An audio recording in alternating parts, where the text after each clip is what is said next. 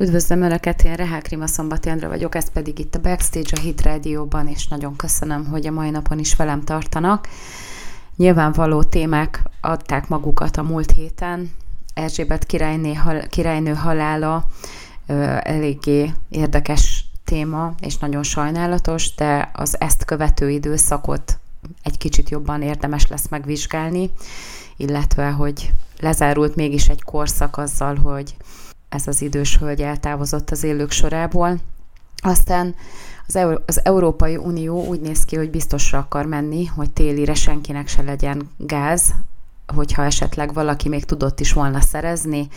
biztosra akarnak menni, hogy neki se legyen, ha már a németek felé elzárták az egyik csatornát.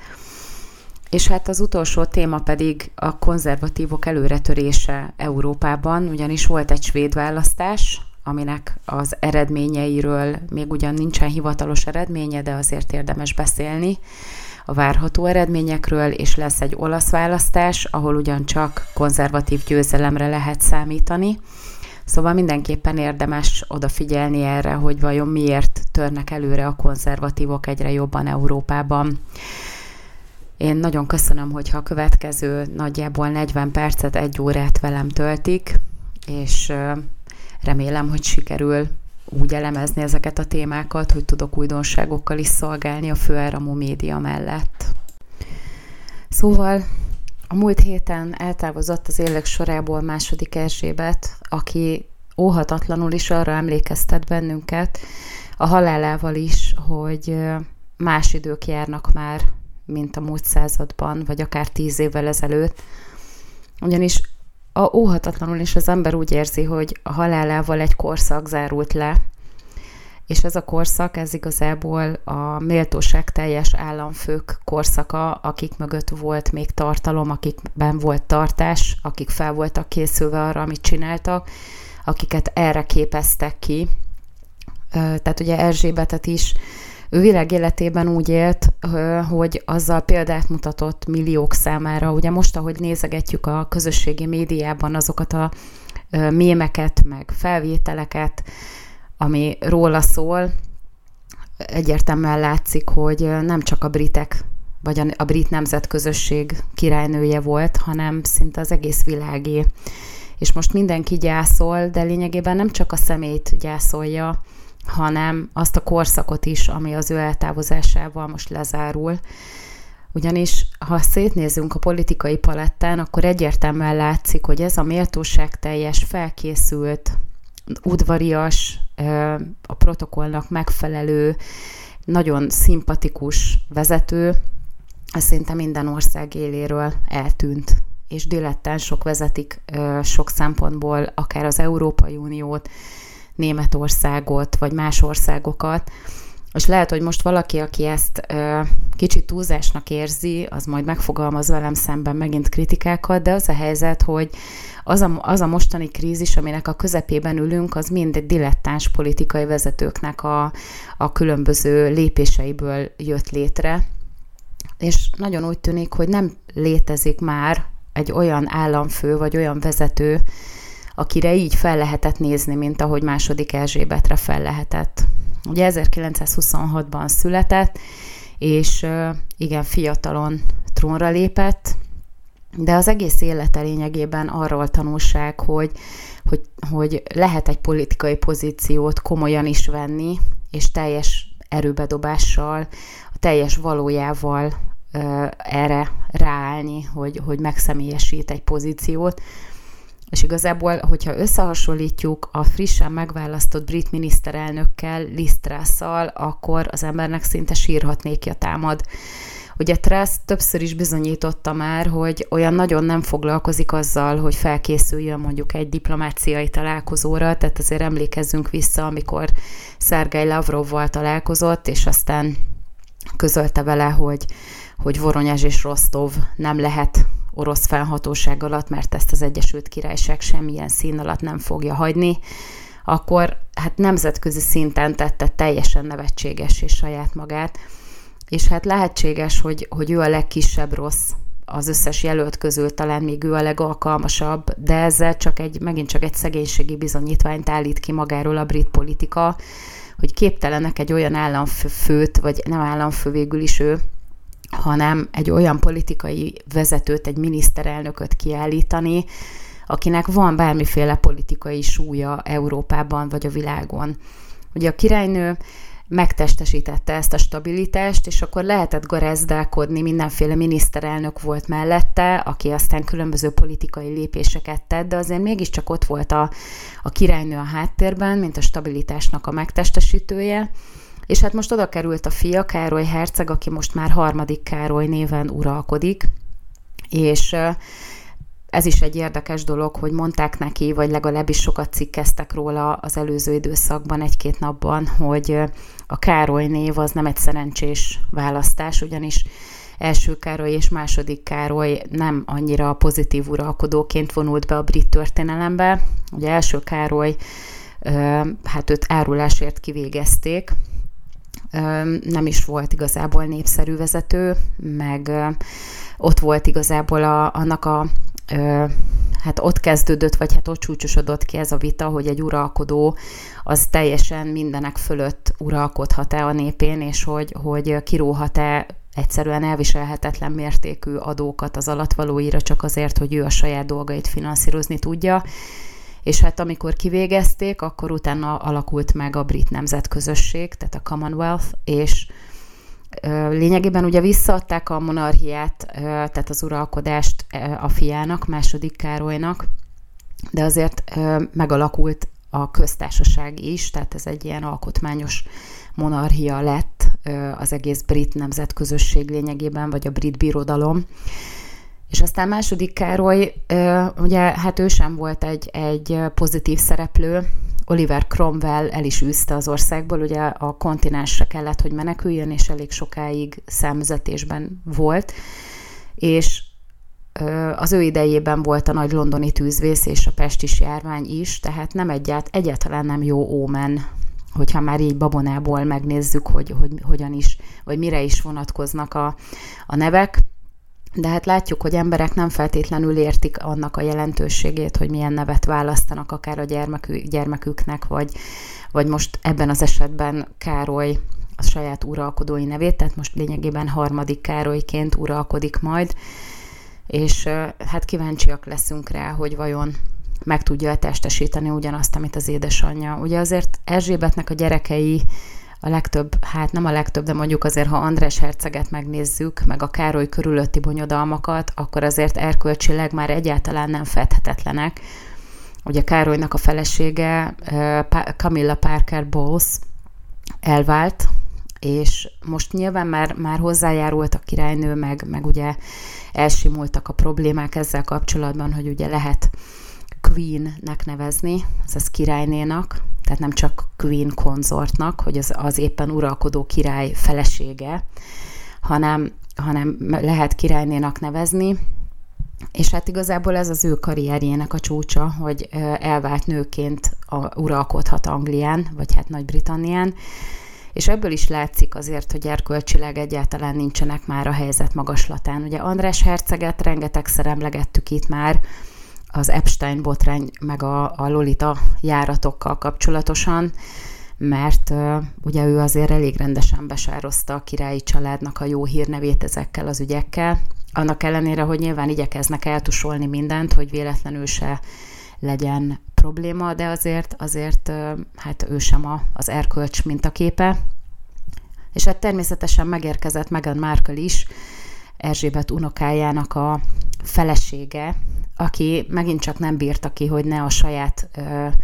hát portfólióját próbálja emelni a, a királynőnek a halálával, mert ugye megint csak róla cikkeztek az újságok, hogy most ott lesz, nem lesz ott, miért nem lesz ott, és így tovább, holott ez egy teljesen lényegtelen dolog, mert ugye itt nem az a kérdés, hogy Meghan Markle mit csinál,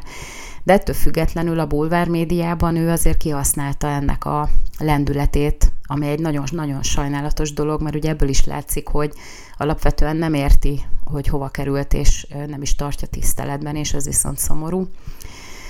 Azért a palota arról, hogy Katalin miért nem volt ott Erzsébettel az utolsó pillanataiban, arról egy közleményt adott ki, ugye Katalin már jobban megtestesíti azt a fajta méltóságteljes morált, mint Erzsébet, ugye Williamnek, tehát Vilmosnak a, a feleségéről beszélek, és ugye arról, arról szólt a palotának a,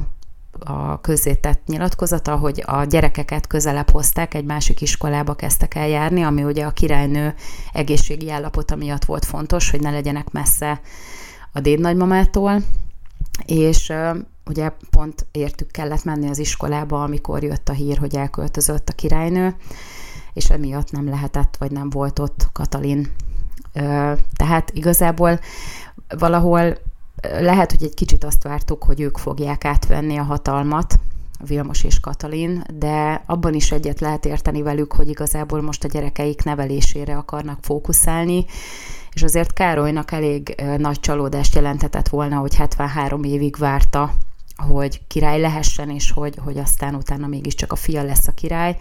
így úgy illik, hogy, hogy ő legyen, meg hát erről is beszéltem már ebben a műsorban, hogy őt erre képezték ki. Amióta az anyja uralkodik, tehát amióta az eszét tudja, őt erre képezték ki, hogy király legyen, hogy majd amikor erre lehetősége lesz, akkor átvegye a hatalmat, és, és uralkodjon a brit nemzetközösségen. És ezt ő valószínűleg a, tehát azért sokkal jobban el tudja látni, mint Vilmos, akkor is, hogyha Vilmos sokkal népszerűbb, mint Károly. De hát most fog következni majd az éles teszt, majd meglátjuk, hogy vajon hogyan muzsikálnak.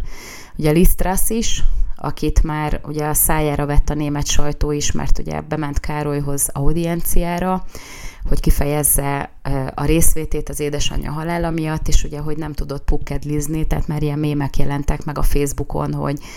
mintha egy zombi lett volna, úgy olyan volt a mozgása, tehát e, szerencsétlen Lisztrász lehet, hogy ugye ezekkel a korábbi bakiaival végleg elvágta magát, Ettől függetlenül azért mégiscsak sikerült megnyernie a konzervatív párt vezetői szerepét,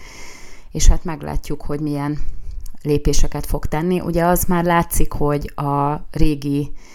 ö, munkatársak közül nem egyet elbocsátott, ugye erre is nagy bírálat kezdett el ömleni rá a, a, a médiában, és akkor végül mégiscsak úgy döntött, hogy nem fog mindenkit kirúgni, hanem lesz, akit meg fog tartani, de azért itt is látszik, hogy, hogy valószínűleg a saját barátait, a saját uh, ismerőseit, vagy a saját régi, régi kollégáit fogja odaültetni majd a kulcspozíciókba. És nagyon nagy kérdés, hogy ebben az energiaválságban, ami most kialakulóban van, vagyis most már nem kialakulóban, hanem teljes sebességgel robog ez az energiaválság, hogy ebben vajon hogyan fog dönteni. És itt sajnos kellene a felkészültség, meg kellene az, hogy legalább jó tanácsadókkal úgy készüljenek ezekre a döntésekre, hogy abból ne ugyanolyan katasztrófa legyen, mint amit a németek okoznak jelen pillanatban, vagy az Európai Uniónak az általunk nem választott vezetői. Tehát, és, és nem erről híres sajnos Lisztrasz, hogy, hogy, hogy ilyen jellegű döntéseket hozzon, de nagyon-nagyon kívánom mindenkinek, Nagy-Britanniában is, meg szerintem az egész világon is, hogy ne legyen igazam, hogy Károly is rácáfoljon arra az elvárásra, ami úgy az emberek fejében van vele kapcsolatban, és Lisztrász is, mert mindenkinek az lenne a legjobb, hogyha ez a két ember sikeres lenne a jelenlegi pozíciójában. És azért a királynő halála az mindenkit nagyon-nagyon nehezen érintett. Ugye mi is ö, beszélgettünk sokat a férjemmel a hétvégén róla, és megmutattuk a gyerekeknek, hogy abban az iskolában járt Erzsébet királynő, ahova ők is jelenleg járnak, amikor Magyarországon tartózkodott életében egyetlen egyszer, akkor egy vidéki utazást is beiktattak, és 1993-ban abban az iskolában végighallgatott néhány hangversenyt, meg, meg énekórát, meg fuvolaórát, ahol, ahova ők is most járnak, és ugye a lányunk fuvolázik, Szóval ez egy ilyen igazi, lehetett látni rajtuk, hogy milyen büszkék arra az iskolára, és azért ez egy nagy dolog, hogy az egész országban azért mégiscsak Bugacot és Kecskemétet látogatta meg a királynő, és hát rögtön mindenkinek eszébe jutottak az emlékek, megnéztük a felvételt, ugye a Kecskeméti tévének volt erről egy hosszabb riportja, és azért én, én nem tudtam, 93-ban még azért nem voltam annyira politikailag érdeklődő, mint most, sőt, egyáltalán nem érdekelt a politika. Sok mindent sajnálok is, hogy, hogy ennyire így figyelmen kívül hagytam. De tehát nekem, én nem emlékeztem rá, hogy 93-ban itt volt a királynő, de megnéztük a felvételt, és, és egyébként ez egy ilyen nagy büszkeséggel töltött el engem is, hogy, hogy igen, tehát meglátogattak Kecskemétet, végigjárták itt a, a Városházán, volt egy ülésen, adtak neki városkulcsot is, és tehát az egészen látszott, a Fülöp-herceg beszélgetett az emberekkel az utcán, tehát ezek, a, ezek az emberek, ezek nagyon-nagyon hiányozni fognak nekünk. Fülöp-herceg is, és Erzsébet királynő is, és hát az a helyzet, hogy, hogy nagyon fel van emelve a mérce, és fel van adva a lecke az utódoknak, akik most bizonyíthatják, hogy méltók arra, hogy a nyomdokaikba lépjenek. Nagyon reméljük, hogy így lesz. Beszéljünk akkor az európai vezetőkről, akiknek így feladta a leckét Erzsébet királynő, és akik nagyon úgy tűnik, hogy nem tudják megugrani ezt a lécet. És hát nyilván ez a műsor is rengeteget foglalkozik az energiaválsággal, meg nagyon sokat foglalkozik ezzel a Hit Radio, a közösségi média, és szinte mindenki. Ugye most már kezd fülni a levegő, meg látszik, hogy, hogy azért jön be a tél, Nyilván még most ősz van, meg vénasszonyok nyara, de azért egyre jobban lóg a fejünk fölött a hideg idő, és az az igazság, hogy azért az eddigi tapasztalatok azt mutatják, hogy lehet, hogy nem lesz velünk irgalmas az időjárás, hanem valószínűleg elég kemény telünk lesz. Bár most még mindenki arra számít, hogy enyhe lesz, és akkor nem kell annyira fűteni,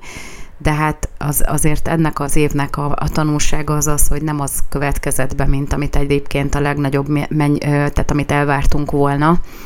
meg amit a legjobb indulattal el lehetett volna várni, utal erre a szárasság is például, meg, meg az egész ö, helyzet, ami jelenleg kialakulóban van az energiafronton, és hát ezt azért én azt mondom, hogy száz százalékban az idióta politizálásnak köszönhetjük, amit teljesen elhibáztak az Európai Uniós vezetők is, és sok országnak a, a vezetője is az Európai Unióban. Ugye a magyarok próbálnak szembe menni az egésszel, és próbálják valahogy az, a józan észt újra visszatenni az asztalra, hogy legalább gondoljuk már végig, hogy mit is csinálunk, akkor is, hogyha ilyen óriási ideológia, meg mindenféle morális dolog van a háttérben, amire mindenki hivatkozik, hogy miért kell az oroszokat agyonverni. De ugye erre van azért, nekem például erről eléggé markáns véleményem van. Olvasok most egy könyvet, ami az első világháború időszakában játszódik, és igazából nagyon megérintett, ahogyan leírja, hogy hogyan bántak az orosz arisztokraták a néppel, meg ugye eszembe jutott Stálin, hogy azért ott milliók haltak éhen az orosz népből a, a Stálin rémuralma alatt, és hát az a helyzet, hogy az oroszok hozzá vannak szokva ahhoz, hogy nem élnek jól és meg kellett állapítsam újfent, hogy az Európai Uniós politikusok magukból kiindulva gondolják, hogy ha ők itt most mindenféle dolgokat csinálnak, akkor azt hogyan fogják majd megélni az oroszok. De sajnos újra el kell mondjam, hogy megint nem, nem készülnek fel elég jól az ellen oldalból,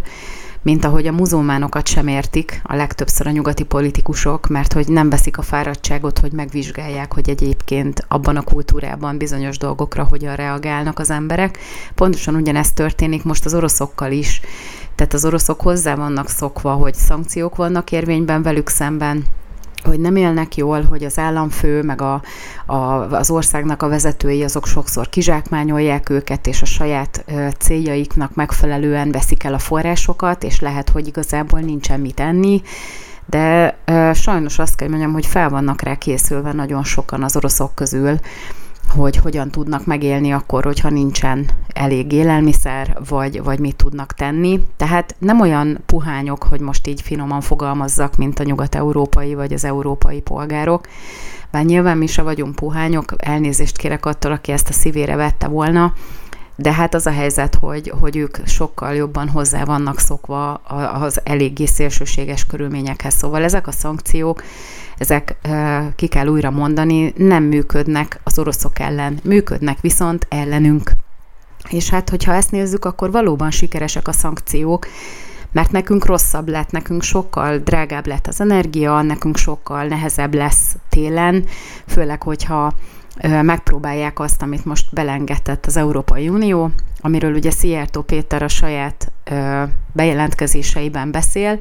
hogy újra összeültek az energiaügyi miniszterek, és ugye van egy új javaslat, ami kereskedelmi döntésnek látszik, amihez nem kell konszenzus, hanem elég a minősített többség az Európai Unióban. Ez pedig ami kipattant, ki tudja kinek a fejéből, de ugye Ursula von der Leyen vállalta fel az arcával ezt, hogy akkor kommunikálja, hogy akkor ásapkát kell bevezetni az orosz gázzal és kőolajjal szemben. Viszont ez az ársapka ez nem úgy működik, mint ahogy nálunk például a benzinárnak a hatósági fixálása működik, hogy egyébként kifelé többet fizet érte a szolgáltató, csak nem adhatja nekünk, a fogyasztónak drágábban, mint az a 480 forint, csak abban, azokban a helyzetekben, amikor a vásárló nem felel meg a törvényi vagy a rendeleti előírásoknak, de akkor az a vásárló hibája. Egyéb esetben ez a kedvezmény, ez az, az ország vezetőinek, vagy hát a politikusoknak a, a döntése alapján nyilván a, a szolgáltatónak a kárára, mert ugye ő neki ki kell fizetni a piaci árat ezekért az erőforrásokért, de nekünk kedvezmény. Na most ez az elsapka ez nem így működik, hanem úgy, hogy az oroszok szépen átküldik ide az olajat meg a gázt, és akkor mi szépen átvesszük, és azt mondjuk, hogy figyelj, ez nem kell, ez nekünk csak 5 forintot ér, ezért mi, ez, ezért mi csak 5 forintot fizetünk ezért és akkor csodálkoznak rajta, hogy az oroszok teljes joggal felháborodnak ezen az egészen, és az a másik, hogy ezt nem mérték fel, hogy az oroszok nincsenek rákényszerülve arra, hogy nekünk eladják ezt a gázt, mert lehetséges, hogy igaza van annak a néhány szakértőnek, aki a Hit Rádióban is úgy tűnik, hogy az ellenoldalt képviseli és állítja nekünk, hogy már pedig a szankciók azok az orosz gazdaságra is hatalmas erővel hatnak, és negatívan érintik. Tehát ö, ezek a szankciók, ezek lehet, hogy hosszú távon tényleg hatnak az orosz gazdaságra, de rövid távon nekünk sokkal rosszabb ö, a helyzet. Mert az oroszok azt mondták, hogy jó, tudjátok, mit nem kell, hogy eladjuk nektek ezt a gázt, mi nem adjuk piaci áron alul. Ha ti már felkurblisztátok a piaci árat, akkor fizessétek ki. Tehát innentől kezdve az oroszok azt mondták, hogy jó, hogyha ez be lesz vezetve, akkor nem szállítanak egyáltalán Európába gázt. Ezen az áron senki nem fogja megkapni, amit az Európai Unió így belengetett, hogy ennyit hajlandó fizetni. Tehát de ha az ember megnézi a saját életében a gazdasági viszonyokat, az sem így működik, hogy én oda megyek a boltba, és akkor így megnézem ezt a, tehát túl drágának találom a, a paradicsomot mondjuk a, a, a boltba, és akkor azt mondom, hogy ez túl drága, én ezért csak a felét fogom fizetni. Mosolyogva kiveszi a kezemből valószínűleg az eladó a paradicsomot, visszateszi a pultra, és megköszöni a részvételt, elmehetek haza. Tehát senkit se érdekel, hogy én mennyit vagyok hajlandó fizetni ezért, hanem vagy megfizetem a piaci árat, vagy nem veszem meg. És itt ugye ez van, hogy, hogy most ezt megpróbálják kötelezővé tenni, hogy már pedig ilyen hatósági ár korlátozás fog életbe lépni az energia, bejövő energiára, ami viszont azzal fog együtt járni, hogy nem csak a németeknek nem lesz gáz, mert ugye ott már a szankciók miatt elzárták a csapot, tehát az északi áramlat egyen már nem érkezik a, az országba semmi. És hiába beszélnek arról, hogy fel van töltve a tartalék tehát hogy, hogy vannak tartalékaik. A tartalék az nem, elég, nem elegendő arra, hogy végigfűtsék vele a megfelelő szinten a telet, és ugye már látszik, hogy bizonyos, tehát például acélművek, azok már leállnak, mert ugye nem tudnak megfelelő energiaforrásokhoz vagy energiahordozókhoz hozzájutni, és akkor azt mondják, hogy jó, akkor ebben az időszakban, amikor azért a lakosságnak a túlélése az is fontos, akkor nem termelünk. Viszont az nagyon-nagyon gáz, hogyha összeomlik a német gazdaság, mert nincsen az, ami ugye eddig működtette, mint ahogy kiderült, az orosz gáz és az orosz kőolaj. Viszont ugye már építik, vagy hát próbálják építeni a cseppfolyós gáztározókat, de megint ugye a Welt magazinban lehetett olvasni róla, hogy nem is a Frankfurter Allgemeinéban, hogy a környezetvédők azért nem akarják, hogy létrejöjjön ez a, ez a tározó, ami egyébként ugye a lakosságnak a gázellátásához létkérdés volna, hogyha szeretnének alternatív forrásokat, tehát mondjuk a tengeren túlról akarják megvenni a cseppfolyós gázt, ez létkérdés lenne, hogy létrejöjjenek a tél előtt ezek a tározók, hogy meg legalább, hogy valamit elkezdjenek csinálni, hogy ha, ha az idén nem is, de jövőre már legyen alternatíva valóban az orosz gázzal szemben.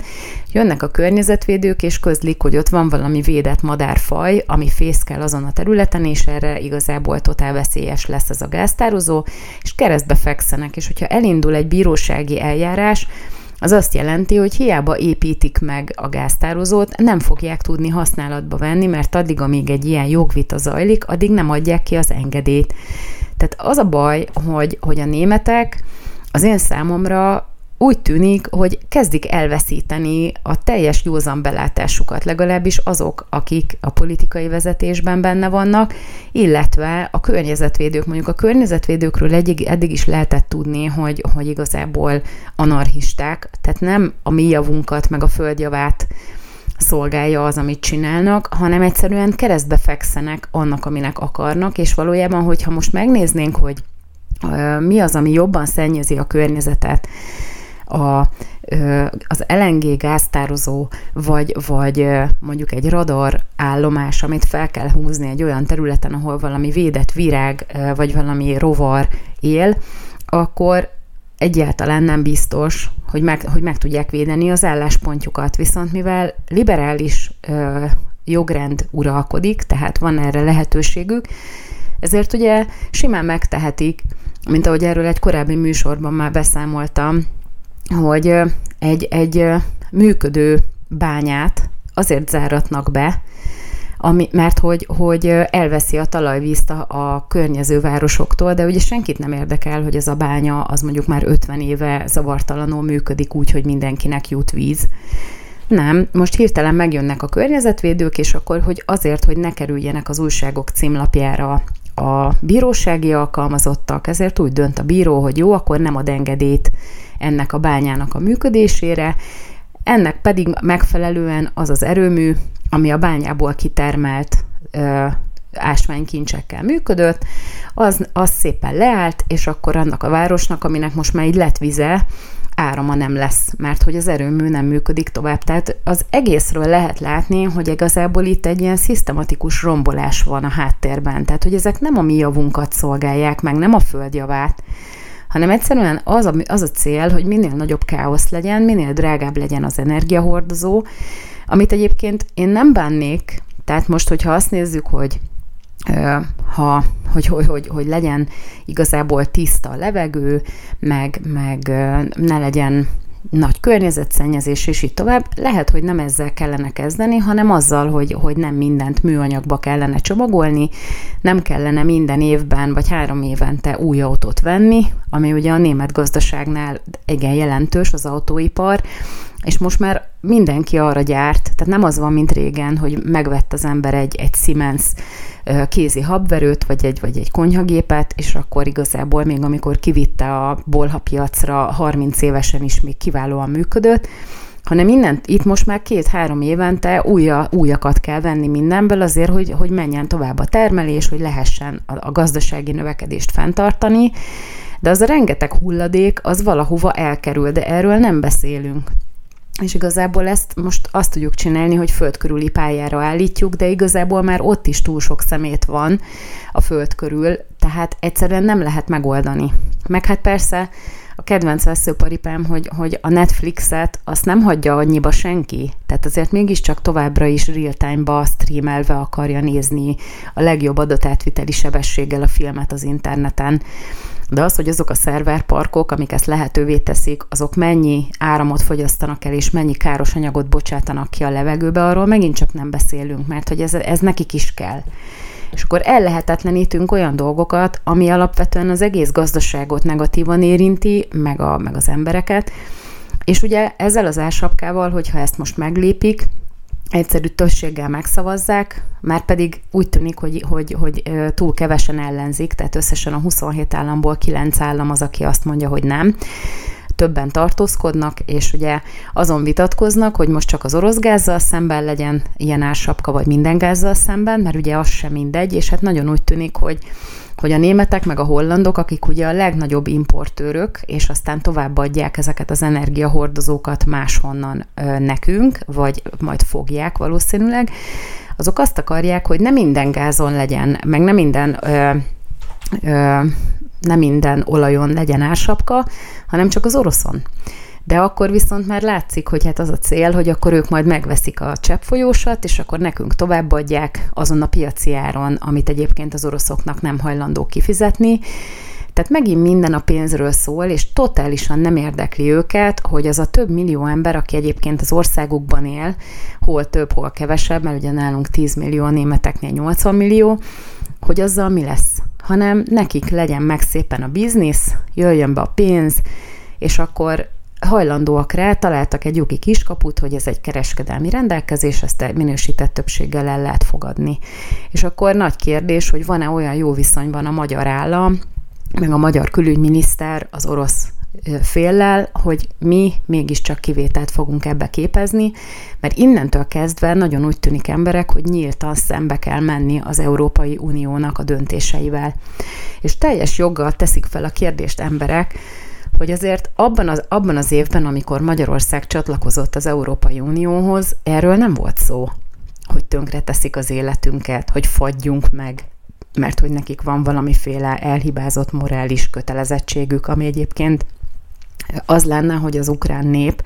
az megszabaduljon ebből a helyzetből, és nem az, hogy egy teljesen veszett fejszennyele háborút erővel tovább eszkalálunk, hogy minél több ember meneküljön el, meg halljanak meg a, a teljesen képzetlen emberek az ukrán fronton, csak azért, hogy valamit bizonyítsunk valakinek, amiről már nem is tudjuk, hogy mi volt eredetileg,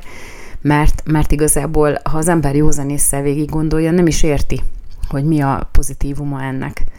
Mert azért a migránsválsággal lehetett arra gondolni, hogy mondjuk egy olyan problémát akarnak generálni, amit csak közös politikával lehet meg, megoldani, és akkor így lehet a globalizmust előre vinni. De azzal, hogy megfagynak a német nyugdíjasok, akik egyébként tök jól éltek, hát mi irigyeltük őket, ugye ide járnak Magyarországra a, gyógy, a gyógyvizek miatt, meg a Balatonra, és akkor hazamentek három hónapra Németországba, és akkor élnek, mint Marci hevesen, és akkor most az a helyzet, hogy, hogy a gatyájukat ráfizetik az otthoni lakásba a rezsiköltségekre, a emiatt, a vezető réteg miatt, akik most ezt megoldották nekünk. Szóval most már nem lehet igazából még az sem, hogy azt mondjuk, hogy valamiféle logikát a háttérben fel lehet ismerni. Az egész arra megy ki, hogy összeomoljanak ezek a gazdaságok, amik teljesen egyértelműen függenek az orosz gáztól, és ezt most ha mi bevalljuk, a németek nem vallják be, és nem tudnak alternatívát szerezni mellé, de ezt se veszik meg, és igazából nem, nem nagyon tudom, hogy mit fognak csinálni majd, hogyha esetleg kirobban a munkanélküliség, még tovább eszkalálódik a gazdasági válság, infláció, és így tovább. Tehát olyan, mintha e, teljesen kamikáze módon e, bedrogozva rohannának egy autóval 200-zal a fal felé és aztán majd összeütköznek, és utána a robbanás után, hogy mi lesz, azt még senki sem tudja, és nem is foglalkozunk egyelőre vele, mert még nem értünk oda. Tehát nekem ilyen érzésem van, és akkor ebből következően azért teljesen egyértelműen látszik, hogy azért a konzervatív vonal az egyre erősebben jelen van Európában, és egyre jobban teret nyer, nem csak Magyarországon, hanem most ugye két választás is esedékes, az egyik már lezajlott, a másik az még következni fog, és nagyon úgy tűnik, hogy a konzervatívok mindenhol teret nyertek. Ugyanis a svéd választásokon nagyon úgy tűnik, hogy még ha egy hajszányi előnnyel is, de konzervatív győzelem fog születni. Tehát hiába kaptak a konzervatív pártok külön-külön kevesebbet, kevesebb szavazatot, mint a jelenleg is kormányzó szociáldemokrata párt, úgy tűnik, hogy együtt minimális előnnyel, de valószínűleg meg tudják nyerni koalícióban a választást és akkor az a csoda fog megtörténni, ami egyébként már hosszú évtizedek óta a Svédországban nem volt jellemző, hogy a mérsékelt konzervatív párt és a svédországi demokraták együtt kormányt alakíthatnak, vagy legalábbis nagyon úgy tűnik. Ez egyébként azért nagyon érdekes, mert a svédországi demokratákról mindenki azt állítja, hogy egy teljesen szélsőséges náci kvázi fehér felsőbbrendűséget képviselő párt, és engem az a szerencse ért, hogy személyesen ismerem az egyik volt képviselőjüket, akivel még egy, egy korábbi munkahelyemen, amikor Budapesten dolgoztam, többször is találkoztunk társaságban, meg nyilatkozott a heteknek is, meg igazából egyébként többször elmondta, hogy nagyon szeret Magyarországon élni, mert hogy ez egy teljesen normális, természeteshez közelítő társadalom egyelőre, amit akkor, amikor ide költözött, az ő országáról már nem lehetett elmondani. És igazából ö, én azt vettem észre, hogy egyáltalán nem antiszemiták, sőt, volt olyan képviselőjük, aki itt volt Magyarországon, aki zsidó. Tehát nem lehet, nyilván ez megint csak egy ilyen képzett társítás, hogy aki egyébként konzervatív, az biztos, hogy szélsőséges. Tehát ez pont olyan, mint amikor kizárták a Fideszt a néppártból, hogy, hogy igazából rás próbálják sütni, hogy szélsőséges, de Egyébként ez egy uralkodó, jelenleg is kormányzó párt Magyarországon, tehát egyáltalán nem lehet azt mondani, hogy csak azért, mert valakinek nem tetszik, azért már egyből szélsőséges. Szóval nyilván a svédországi demokraták történetében vannak olyan botrányok, amiből lehet arra következtetni, hogy igen radikálisak, de azért már egyre jobban látszik, hogy, hogy ez a radikalizmus, ez, ez halló fülekre talál Svédországban ugyanis az előző választáson 17%-ot kaptak, tehát előtte ö, ilyen 4%-on mozogtak kb., tehát nem volt ö, jelentős támogatottságuk, de már az előző választáson 2018-ban 17%-kal jutottak be a svéd parlamentbe, és most úgy tűnik, hogy még mielőtt, ugye szerd, mert holnap lesz hivatalos eredménye valószínűleg a, a választásoknak, a svéd választásoknak, de már most látszik, hogy 20%-nál magasabb szavazati arányt fognak megkapni, ami egyébként egy jelentős növekedést mutat,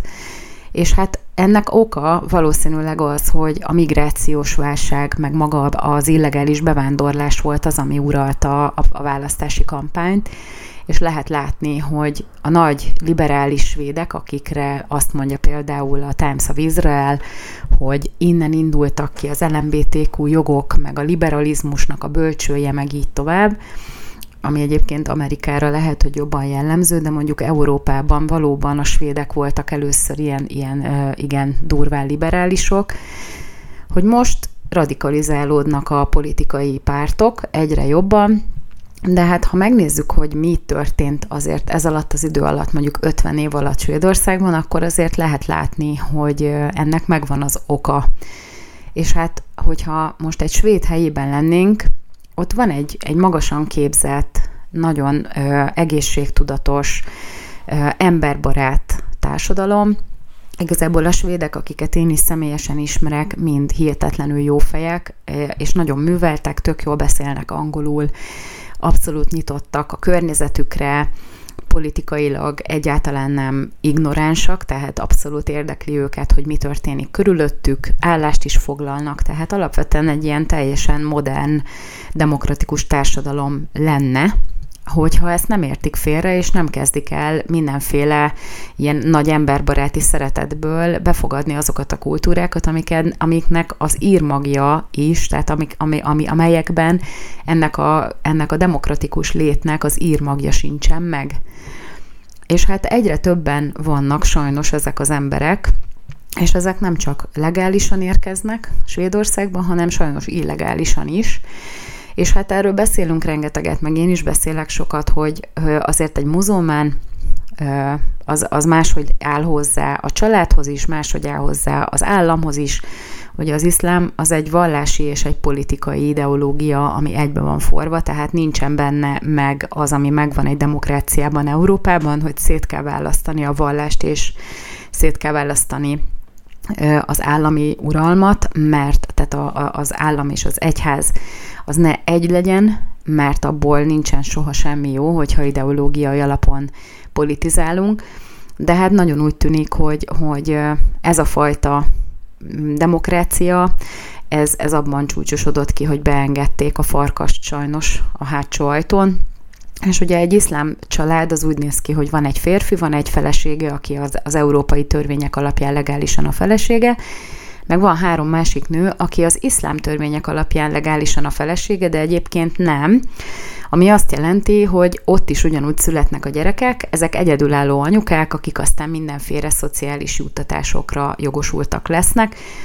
és egyszerűen rátelepszenek arra a jóléti társadalomra, amit egyébként a svédek az abszolút korrektségükkel, a magas adókkal, meg a jó adófizetési hajlandóságukkal megteremtettek. Tehát azért egy bibliai társadalomban most nem bibliai abban az értelemben, hogy keresztény volna, mert azért nagyon sok probléma van ezen a fronton, de azért a bibliai alapon létrejött jogrendszerben van egy ilyen egyrészt gondoskodunk a többiekről, másrészt megadjuk az államnak, ami az államé. Az állam ezzel nem él vissza, hanem jó sáfár módjára a mi közszolgáltatásaink érdekében használja ezeket a pénzeket. Tehát egy jó működő, demokratikus, szociális állam volt a svéd állam, amire rátelepettek ezek a drága emberek, akik megérkeztek ilyen-olyan muzulmán, meg egyéb ö, más szegény kultúrákból. És ugye olyan terhet helyeztek a, azokra az emberekre, akik egyébként rendesen dolgoztak és fizették az adót, hogy, hogy most már azért ebből óriási feszültség van. Ugye a szociáldemokraták, akik száz éve uralkodnak, idézőjelbe véve az uralkodást Svédországban, automatikusan ugye emiatt a, a plusz választói réteg miatt még inkább megerősödtek, de hát pont nem olyan régen, talán a múlt héten beszéltem erről, hogy a, de, tehát a, a muzulmánok saját pártokat alapítanak most már, és nem érdekli őket a szociáldemokrata párt, hanem most már a saját pártjaikat alapítják, mert ugye állampolgárságot is lehet könnyen szerezni ezek szerint Svédországban, és hát úgy tűnik, hogy igen, csak jelentős belpolitikai problémát generálnak azzal, hogy, hogy részt vesznek a politikai életben. És hát láttunk már ilyet, hogy egy megengedő társadalom, vagy egy megengedő kultúra hátán igen, pusztító ideológiák kerültek be a hatalomba, például Adolf Hitler, ha így nézzük Németországban, Na most nyilván nem vonunk párhuzamot a muzulmánok meg Adolf Hitler között egyelőre, de azért az a helyzet, hogy az iszlámban sajnos benne van ugyanez a szélsőség, mint ami a nácizmusban benne volt,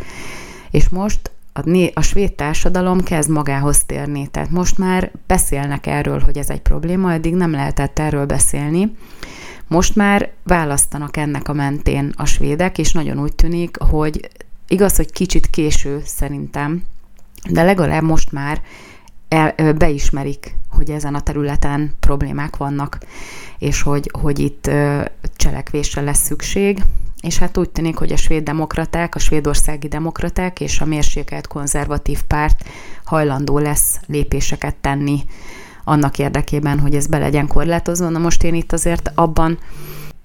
látok azért pozitívumot, hogy, hogy most már legalább erre nyitott a svéd társadalom. Eddig nem lehetett erről beszélni. És hát ha innen nézzük, akkor a másik választás is nagyon-nagyon érdekes, az olaszok, ami majd az olaszoknál fog történni hamarosan. És hát az exit pollok alapján már ott is látszik, hogy jobboldali, igen erős jobboldali győzelem fog születni. És hát nem feltétlenül Salvini-nek a pártja,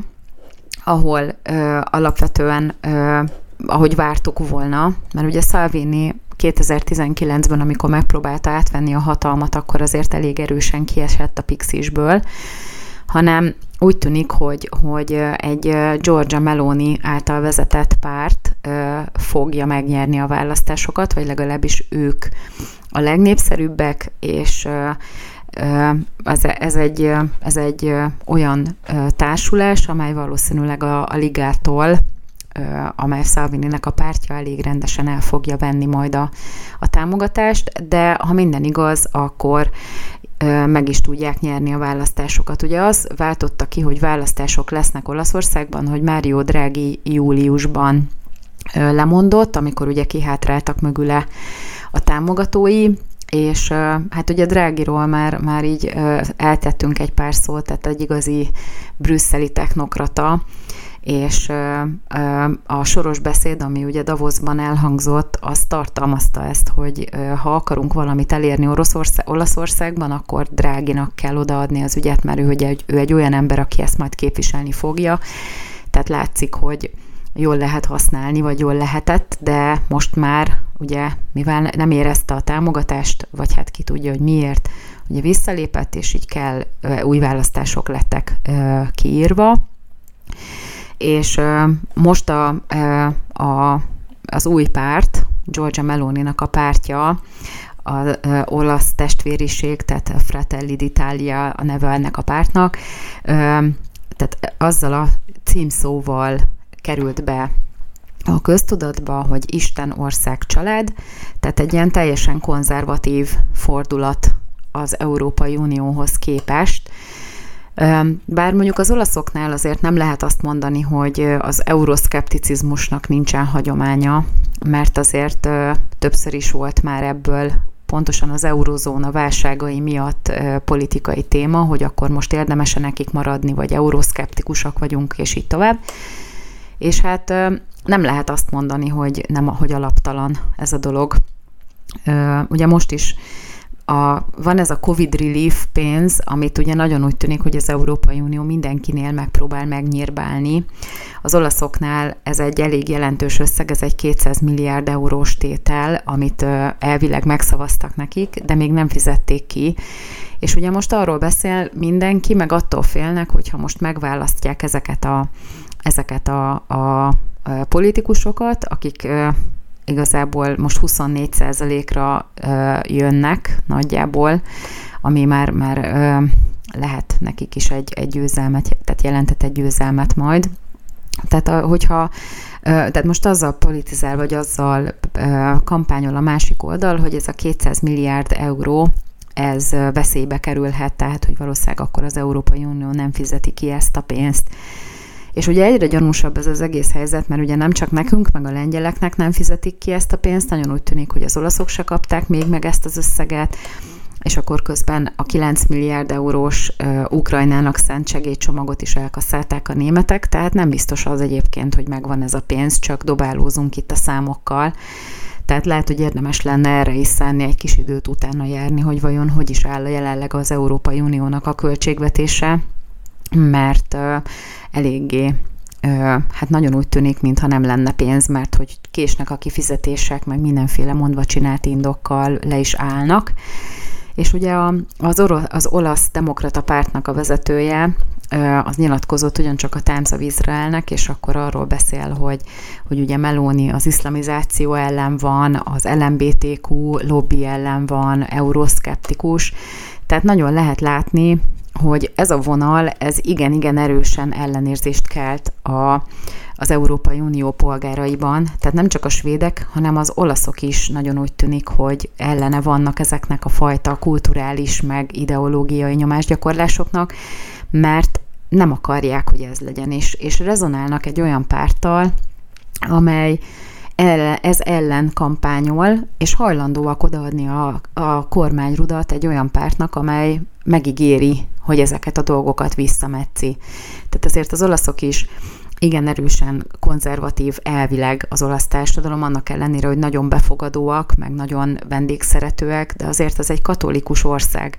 Tehát, hogyha azt nézzük, akkor azért a katolicizmus valamilyen szinten azért egy morális gerincet ad a társadalomnak, akkor is, hogyha alapvetően szabad elvűek, meg, meg, meg régen az olaszok voltak a, a szabad szerelemnek a, a mintaképei, de azért ettől függetlenül, ha innen nézzük, akkor vannak azért a család, meg a, az egy férfi, egy nő az összességében igen erősen, a mai napig is benne van az embereknek a tudatában, főleg úgy, hogy ez a, ez a párt ezzel a, ezzel a szlogennel, hogy, hogy Isten, haza, család, be tudott kerülni egy olyan pozícióba, hogy lehet, hogy megnyeri a választásokat. Tehát azért ez egy nagyon érdekes dolog, és az én számomra egy, egy, egy reménysugár, hogy azért itt nem a véresszájú liberálisok uralkodnak, annak ellenére, hogy ezt el akarja hitetni velünk mindenki. Bár azért azt is hiba lenne gondolni, hogy mindenki úgy gondolkodik, ahogy mi. Tehát itt a két oldal egymásnak feszül, a konzervatív és a liberális oldal, de azért annak meg kellene maradnia, hogy a normalitás legyen. Tehát, hogy élhető legyen mindenki számára, hogy a liberális az azt jelenti, hogy szabadságpárti, a szabadság pedig azt jelenti, hogy mindenki megélheti a saját meggyőződését addig, amíg azzal nem sért, vagy nem bánt másokat.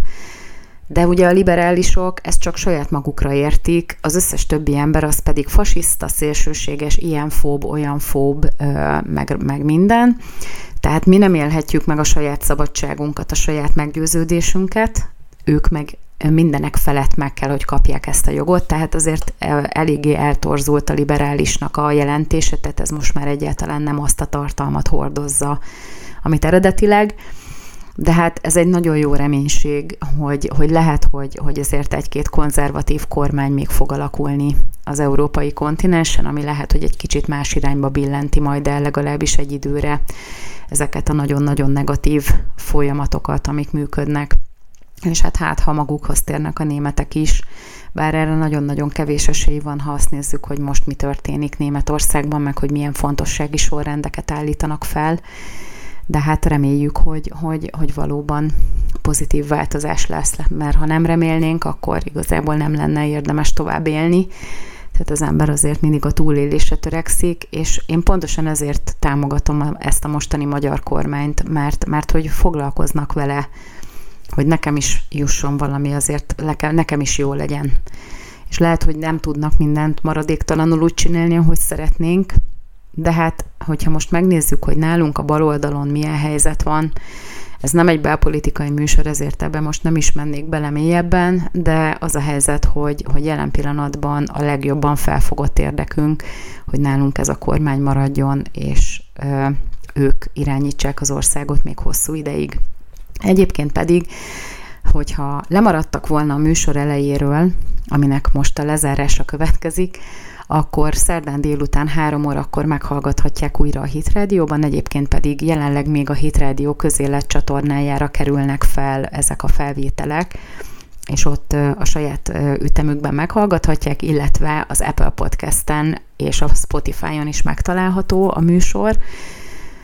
Egyébként pedig a Hit Rádiónak a csatornáira érdemes feliratkozni, kiváltképpen az Ultrahang csatornára, ahol zseniális interjúk igaz, igazi jó elemzések találhatók, a közönség találkozók, egyre jobb szakértőink vannak, akik most már szinte állandó műsorokat kapnak,